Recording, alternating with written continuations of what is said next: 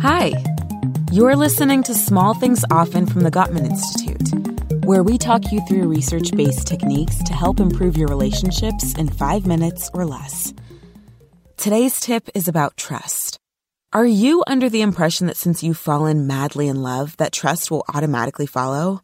Ah, wouldn't that be so incredibly easy and perfect and wonderful?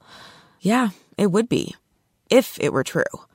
But the fact is, trust just doesn't happen. Trust doesn't just appear all at once in one big swoop.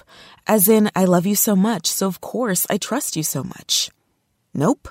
Trust builds over time, and it happens in small moments, everyday moments.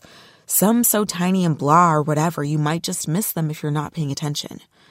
We call them sliding door moments, and every day you have a chance to seize the moment to connect, or not. So, okay, I know this whole sliding door idea might be hard to understand at first. So basically, picture this.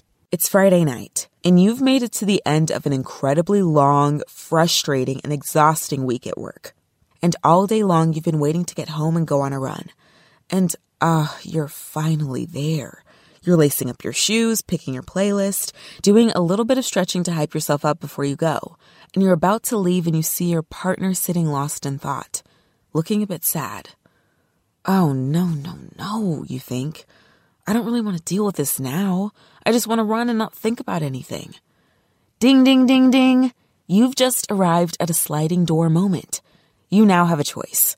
Put your plans aside and ask your partner what's wrong, or pretend you didn't see it and sneak out the door and run. After a moment, you take out your earbuds, sit down next to your partner, and say, You seem sad. What's going on? Can I help?